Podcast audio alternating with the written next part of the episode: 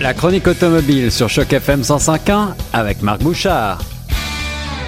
Vous êtes bien sur les ondes de la radio francophone de Toronto, Choc FM 105.1 et aujourd'hui nous vous présentons la chronique automobile avec notre spécialiste et ami Marc Bouchard. Bonjour Marc.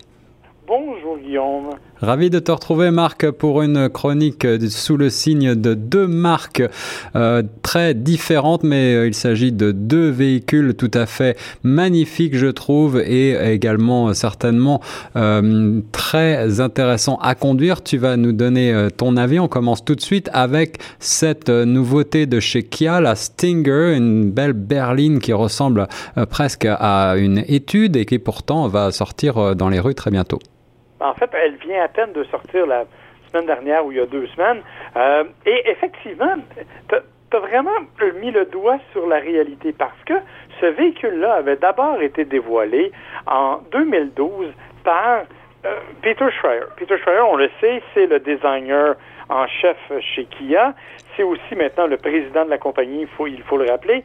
Mais c'est surtout celui qui avait, au, au, fil des ans, présenté plusieurs magnifiques modèles, dessiné des modèles, entre autres, là, euh, comme la Audi TT, par exemple, à l'époque où il était chez Audi. Mhm. Alors, c'est quelqu'un, donc, qui a une, vraiment une connaissance assez importante des voitures sportives et qui avait présenté ce véhicule-là en 2012 au Salon de l'Auto de Francfort. Euh, mais il avait présenté comme un concept et les gens pensaient, bon, oui, Monsieur Schreier, vous avez de bonnes idées, mais on n'est pas sûr que ça va vraiment voir le jour un jour. Mhm. Or, cette année, il a vraiment pris tout le monde par surprise en dévoilant le véhicule qui est presque identique au prototype qui avait été dévoilé en 2012. Alors, on le sait, Peter Schreier est en effet un designer d'origine allemande. Est-ce qu'on va du côté de la qualité euh, des euh, grands constructeurs germaniques avec cette nouvelle euh, Kia Stinger? Ben, je dirais qu'on n'en est pas très loin, effectivement. Euh, L'idée, c'est qu'on veut vraiment concurrencer euh, les, les, les, les, Allemands. Euh, notamment, on a dans la ligne de mire la Audi S5, oui. qui est quand même une voiture de performance assez efficace, on le sait, et c'est celle que l'on vise directement avec la Stinger. On le fait notamment avec un châssis qui est extrêmement rigide et qui se comporte très bien, avec une direction qui est assez précise, surtout quand on met la voiture en mode sport, parce que, comme la plupart des nouveaux véhicules, il y a plusieurs modes qui sont disponibles.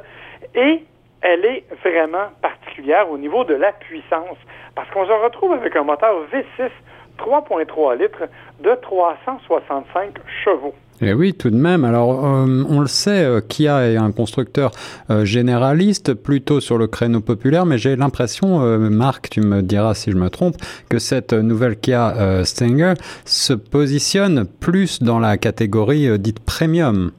Oui, ben effectivement, c'est vraiment, je dirais, la première de la nouvelle génération de Kia que l'on a voulu plus sportive et plus, euh, effectivement, plus luxueuse, plus sophistiquée. On a une qualité d'assemblage qui est présente et on est vraiment euh, à peu près dans le même créneau que les Audi, bien que il faille quand même là, distinguer, par exemple, la qualité des matériaux, la qualité des cuirs et des trucs comme ça, euh, évidemment. Mais ça, ça va de pair aussi avec le prix d'achat, il faut le préciser, parce que rappelons-nous que quand même une Audi S5, on parle de 80 000 dollars ou à peu près. Oui. Euh, dans le cas d'une Kia Stinger, on va parler de 45 à 50 000 dollars selon la version que vous euh, que vous achetez. Ah oui, en effet, ça peut donner des idées à certains. Euh, en tout cas, une ligne à couper le souffle, un moteur euh, qui a du répondant. Euh, quelles sont tes impressions au volant, Marc? Très favorablement impressionné par ce véhicule-là qui m'a donné vraiment plus de sensations de conduite que ce à quoi je m'attendais. Euh, et, honnêtement, je l'ai précisé d'entrée de jeu, on a vraiment réussi à avoir un châssis extrêmement rigide, des performances qui sont bien au-delà de ce de la moyenne, je dirais, pour une berline de cette nature-là. Alors, ça nous permet d'avoir un véhicule qui, qui est vraiment très, très dynamique sur la route, rouage intégral de surcroît. Il faut dire que c'est un véhicule qui a été développé en bonne partie sur le circuit du Nürburgring, où là, on a fait plus de 10 000 heures de développement avec, avec la Kia Stinger. Alors j'entends tes chiens qui euh, s'impatientent, ça veut dire qu'il faut que nous passions euh, à la deuxième voiture que dont tu vas nous parler aujourd'hui peut-être. Euh, un petit coupé euh, rablé et puissant s'il en est, le BMW M240i, c'est bien ça? Et dans ce on parle vraiment d'un petit go-kart, littéralement. Un véhicule qui est extrêmement amusant à conduire, euh, quand même très puissant. On s'entend là, euh, tu le dis, c'est un petit coupé, malgré tout 335 chevaux, propulsé par un moteur 3 litres turbo compressé, biturbo comme il se doit. Euh, c'est un véhicule qui déménage, si on peut, si tu me passes l'expression. Il fait le 0-100 en bas de 5 secondes, 4,8 secondes nous dit le manufacturier, et j'ai pas de peine à le croire c'est vraiment un véhicule qui est tout entier tourné vers le plaisir de conduite. Euh, ne cherchez pas le grand confort, ne cherchez pas, évidemment, vous avez des suspensions qui sont extrêmement rigides, donc qui sont beaucoup plus faciles à contrôler quand on prend une conduite dynamique, mais qui malheureusement obligent à certains compromis quand on roule sur les routes printanières canadiennes, comme on le fait actuellement avec quelques nids de poule eh qui est là. Euh, ça devient un peu moins confortable. En revanche, le siège est extrêmement enveloppant. La position de conduite est littéralement celle d'une voiture de course. Et la précision de la direction, elle est rien de moins que spectaculaire. En fait, ce n'est pas une M2, parce qu'elle existe, la M2. C'est une M240, mais objectivement, si j'avais à faire le choix, je ne sais pas si j'irais dépenser les montants supplémentaires pour avoir la M2. J'ai trouvé que la M240, avec son rouage intégral, était tout à fait suffisante pour le plaisir. Et, tout ça, bien sûr, jumelé à une boîte de vitesse absolument spectaculaire, dont les rapports sont bien étagés et qui entre comme si, vraiment comme si c'était une voiture de course. Je me suis vraiment senti comme un pilote de Formule 1 tout au long de mon essai, alors que Dieu sait que j'en ai pas le talent.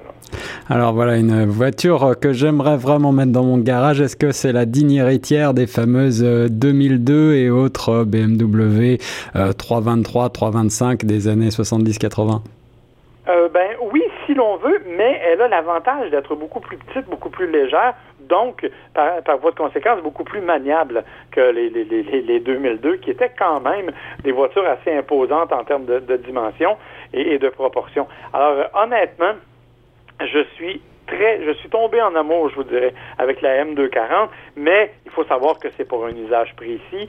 Euh, c'est vraiment pour ceux qui ont envie d'une conduite sportive, pour ceux qui ont envie de, je dirais, de, de se payer la traite un peu avec un petit jouet. Bien entendu, bon, je l'ai roulé en hiver. Euh, c'est possible de le faire parce qu'elle vient avec le rouage intégral, mais en même temps, c'est définitivement une voiture avec laquelle on va s'amuser davantage en poussant un peu euh, au moment où c'est permis, bien entendu. Allez, tu nous as fait rêver avec ces deux magnifiques véhicules, la Castinger et la BMW M240i. Merci beaucoup, Marc, pour cette nouvelle chronique auto. Ça me fait plaisir. Bonne semaine. Bonne semaine et nous reste sur les ondes de Choc FM 105.1.